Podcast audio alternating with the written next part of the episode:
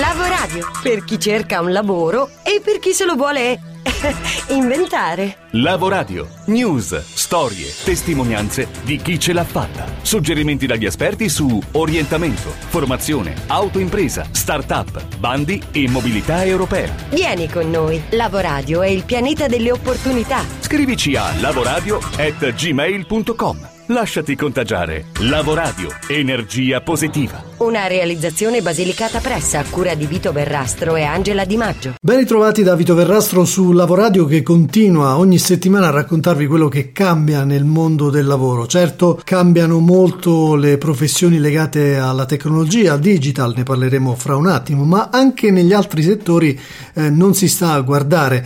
Per esempio a Parma nascono le prime badanti di condominio per rendere istituzionale in qualche modo garantito come qualità e correttezza per entrambi i fronti della domanda e dell'offerta un servizio che è diventato sempre più indispensabile per migliaia di famiglie magari dividendo le spese dove possibile, utilizzando badanti di condominio o anche di quartiere per venire incontro ai bisogni di diversi nuclei familiari che vivono nello stesso palazzo o nella stessa zona e che hanno esigenze parziali e complementari tra di loro.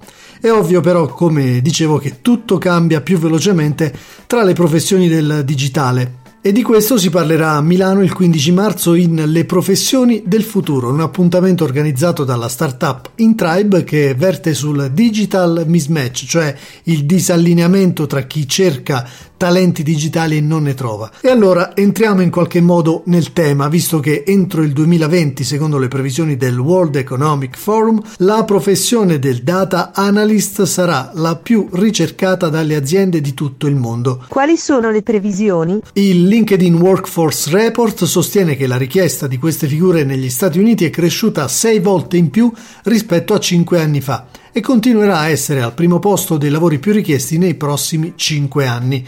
Lo confermano anche i dati di IBM. La domanda annuale di data scientist, data developer e data engineer porterà a 700.000 nuove assunzioni appunto entro il 2020. Cosa succede in Italia? Uh, Tag Innovation School, che ha creato un master in business data analysis, ha intervistato 550 piccole e medie imprese italiane, il 50% delle quali dichiara di voler assumere un esperto di analisi dei dati entro i prossimi tre anni. Perché così ricercata questa figura? Pensiamo a smartphone, email, carte fedeltà, abbonamenti ai mezzi pubblici, social, ricerche su Google. In tutto questo scenario la quantità di dati che generiamo cresce di mese in mese e insieme a questa enorme mole di informazioni nasce anche l'esigenza di gestirla e di analizzarla. Ecco perché la figura del data analyst o data scientist è ormai una delle professioni più ricercate dalle aziende, come vi dicevo. Quasi il 55% degli imprenditori però quelli intervistati ritiene che questi profili siano veramente difficili da reperire. Che caratteristiche deve avere? Il data analyst è un professionista che ha capacità analitiche, una propensione per il ragionamento matematico e statistico, capacità di programmazione.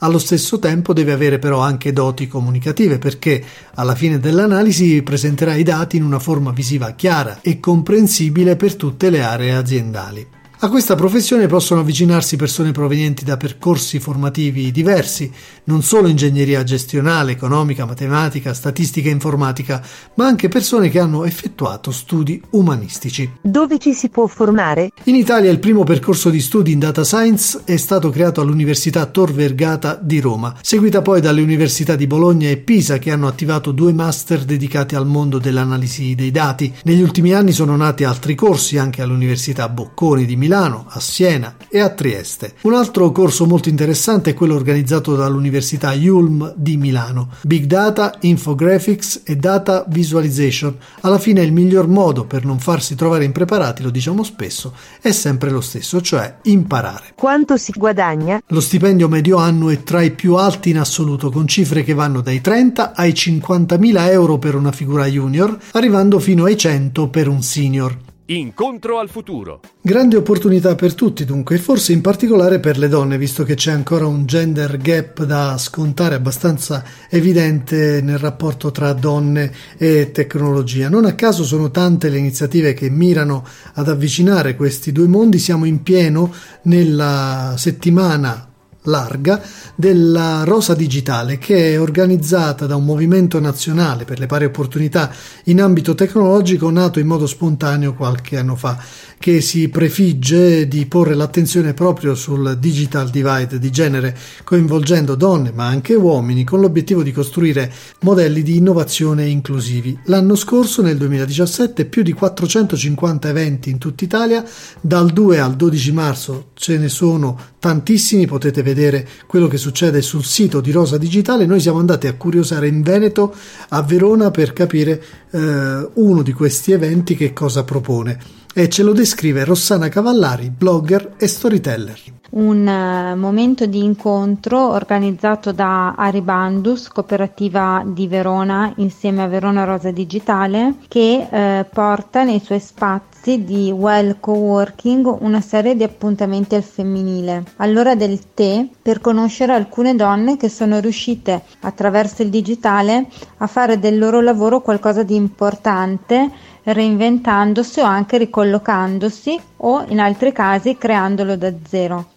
Confronto, scambio, stimolo per chi magari in questo momento ha eh, delle difficoltà o comunque sta cercando dei cambiamenti.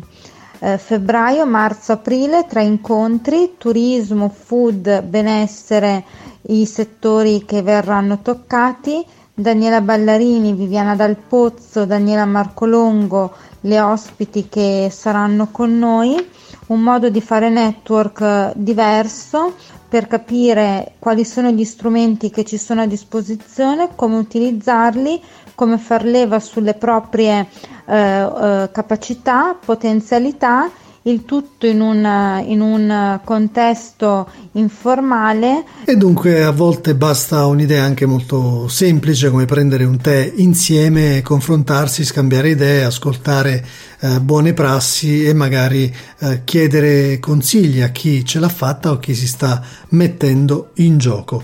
I love my job. Per chi volesse invece formarsi con un percorso un po' più strutturato, vi presentiamo un imprenditore che si definisce tra virgolette, sovversivo e si autodefinisce anche un ex spacciatore di motivazione. Si chiama Fabrizio Cotza, è riuscito a ritagliarsi un mercato importante in ambito formativo, prima di tutto ribaltando le comuni prassi della sua vita affettiva e lavorativa e poi trasferendo questi concetti ai suoi clienti. Negli ultimi anni si è spinto tantissimo sul concetto del devi fissarti un obiettivo, devi crederci, non mollare mai, eccetera, eccetera, eccetera che per carità non, um, non stiamo dicendo che siano delle cose sbagliate di per sé. Il problema è che molto spesso hanno un effetto un po', uh, come posso dire, un effetto droga nei confronti di ah. chi riceve questo tipo di, di formazione. Ovvero si va all'evento, all'interno magari di un contesto dove c'è musica, balli, canti, c'è il motivatore di turno che con delle frasi motivazionali ti spinge a fare delle cose eccezionali. E questo dura, l'effetto diciamo dura, dura, per un po', ma in realtà non va a lavorare sulla vera sostanza. E quindi di fatto poi queste persone hanno bisogno di una motivazione continua che poi devono andare a cercare vari, nelle varie pillole, nei video del, del guru di turno, oppure eh, nei libri o per frequentare ad altri corsi di formazione. Insomma, si entra in un meccanismo per cui non si è realmente liberi, non si è realmente indipendenti, ma si ha sempre bisogno di qualcun altro. E tu invece della libertà, della sostenibilità, della qualità della vita hai fatto un po' una tua bandiera. Sì, io ho avuto la fortuna e la sfortuna di venire da quel mondo, quindi conoscendolo so tutto il bello e tutto il brutto, nel senso che eh, molto spesso avendo un focus eh, così forte sugli obiettivi effettivamente poi i risultati possono venire, non è un problema di risultati, il problema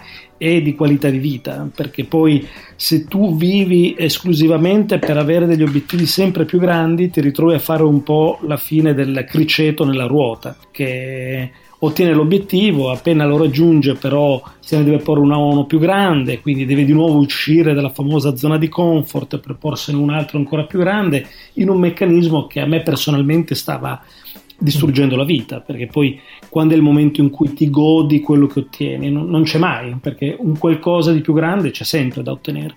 E quindi mi ero ridotto a lavorare le classiche 16 ore al giorno, ormai esisteva soltanto il lavoro, gli obiettivi che mi ero prefissato mm. e, e, stavo scomparendo io. E allora otto anni fa ho, così, ho riflettuto sul fatto che non era questo lo stile di vita che avrei voluto avere, quindi ho ribaltato completamente il tutto, non ho più messo gli obiettivi davanti, ma ho messo il mio scopo di vita, che è sicuramente più importante. E il mio scopo di vita comprendeva non solo il lavoro, ma altri fattori, me stesso, la mia famiglia, la mia tranquillità, la mia serenità. E da lì ho incominciato a ridurre fortemente le ore dedicate al lavoro arrivando ad oggi dove lavoro tre giorni a settimana, tre settimane al mese, sette mesi l'anno, perché è un equilibrio che mi permette di vivere comunque bene, di non dover rinunciare a nulla a livello lavorativo o economico-finanziario, ma contemporaneamente mi posso dedicare di più anche a me. Beh, un modello di vita invidiabile davvero e Fabrizio Cotz è stato bravo non solo poi a spostare su di sé e a, ricalibrare la sua vita e il suo lavoro su queste coordinate, ma anche a trasferirle ai suoi clienti, anche in questo caso pochi e selezionati che hanno l'opportunità di frequentare quella che si chiama Accademia Aziendale, ovviamente sovversiva. Le informazioni, se vi può interessare, su accademiasovversiva.it. Book ebook. Mettere ordine nella propria vita dunque può risultare importante, a volte anche decisivo per una ripartenza più razionale, più logica, più sostenibile. E di questo ci parla Luca Mazzucchelli, il direttore della rivista Psicologia Contemporanea, ma anche il gestore di gruppi molto interessanti su Facebook come Libri per la Mente o su YouTube eh, con la sua libroterapia eh, prende spunto Luca Mazzucchelli proprio dal concetto di mettere in ordine magari le cose fisiche, l'ambiente intorno a sé per vivere meglio. Non ricordo bene come mai sia finito a comprare il libro di Maricondo, Il magico potere del riordino, che offre un metodo pratico e concreto per mettere ordine ai vari oggetti, libri, vestiti e cianfrusaglie che invadono il nostro ambiente. Ma lo scarso numero di pagine e l'interesse verso questo argomento mi hanno spinto a leggerlo e in definitiva ne sono contento.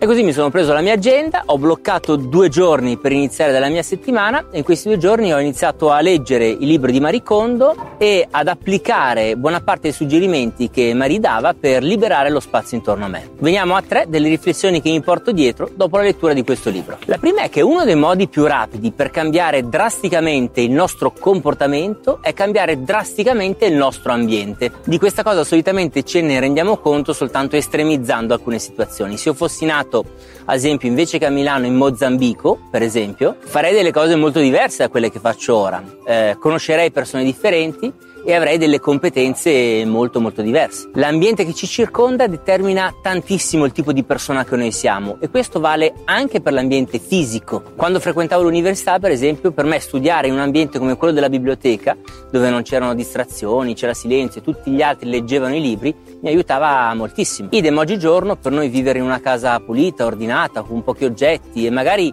i pochi oggetti per noi veramente importanti che fanno la differenza, è un elemento che aiuta la nostra mente a vivere in maniera più lucida, serena. Un altro punto che mi ha molto colpito è il tipo di relazione, atteggiamento man- mentale che Marie suggerisce di intrattenere con gli oggetti che ci circondano anche e soprattutto nel momento in cui ci vogliamo separare da loro. L'autrice è molto schierata sul versante del dover eliminare il più possibile ciò che ci circonda, ma anche quando butta via qualche cosa lo fa mantenendo un aspetto di umanità bello e importante. Prima di decidere se separarti o no da un oggetto, ad esempio ti invita a toccarlo, a ricordare i momenti che hai trascorso insieme a lui, a riconoscergli quanto ti è stato utile e a ringraziarlo per aver svolto per te una funzione così importante nel corso degli anni. Ed è curioso che se tu segui queste indicazioni, poi sei più facilitato nell'allontanarti da oggetti che altrimenti magari non avresti abbandonato. Anche tra le persone mi sembra che ci sia una regola molto simile a questa. Spesso per lasciare che alcune persone escano dalla nostra vita, per lasciarle andare incontro al loro destino e andare noi incontro al nostro, abbiamo bisogno di entrare in contatto fino in fondo con loro,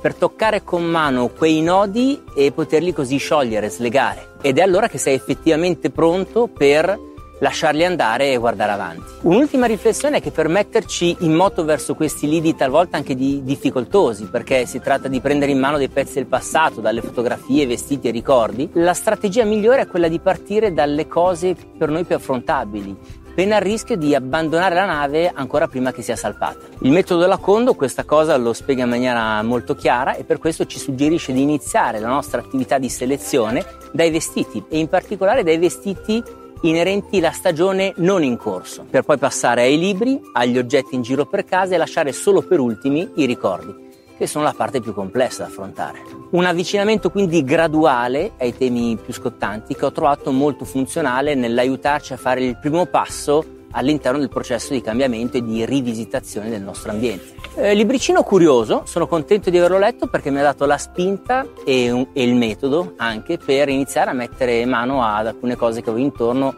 e da tempo mi dicevo dovrei mettere a posto questo e quest'altro. Ammetto di non averlo applicato alla lettera, l'autrice in alcuni passaggi mi sembra un po' troppo ossessionata dall'ordine, ma che voi potete leggerlo e prendere ciò che vi torna utile, in modo da iniziare a cambiare la vostra casa e quindi il vostro ambiente e quindi la vostra vita. Vi ringrazio per avermi seguito, dateci un occhio, fatemi sapere cosa ne pensate, io vi aspetto nel gruppo Facebook Libri per la Mente, insieme ad altri lettori appassionati di psicologia e crescita personale. Ciao, alla prossima. E con i consigli di Luca Mazzucchelli si chiude anche questa puntata di Lavoradio. Vi ricordo che potete ascoltarla e ascoltare tutti i podcast prodotti dal 2012 ad oggi su soundcloud.com slash lavoradio. Potete ovviamente scriverci su lavoradio.gmail.com e potete frequentare la nostra pagina Facebook e il nostro account Twitter sempre aggiornati sulle good news dal mondo del lavoro. Ultima indicazione legata alla nostra newsletter settimanale, se andate sul sito lavoradio.eu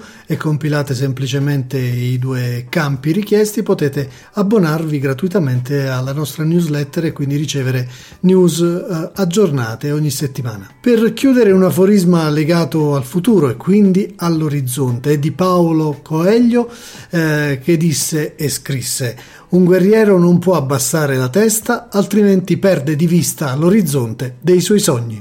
Alla prossima! Lavoradio per chi cerca un lavoro e per chi se lo vuole inventare.